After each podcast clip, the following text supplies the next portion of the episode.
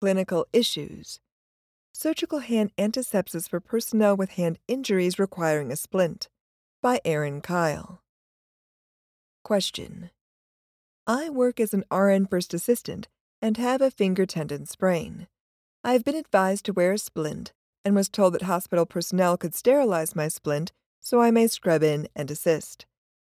Is it acceptable to wear my custom splint under my sterile gloves if hospital personnel are able to sterilize it for me? Answer A custom splint may not be designed or intended to be sterilized. Proper sterile processing can only be achieved by following the manufacturer's written IFU for sterilizing the splint.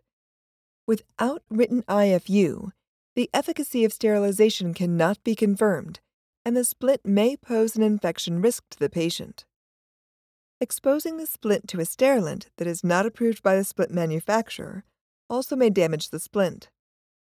Sterile gloves are designed to fit the contours of the hand, not those of a splint. Therefore, wearing a splint beneath a sterile glove could result in a glove failure, such as a hole or tear. Additionally, a person with a hand injury requiring a splint may have limited dexterity and may not be able to safely perform the intricate and highly skilled tasks of passing instruments, loading needles, or assisting in surgery. Finally, personnel with hand injuries risk worsening the injury or delaying healing by performing job duties that require such use of the hands. Personnel with injuries that could interfere with their work performance should consult their employee health department before returning to work.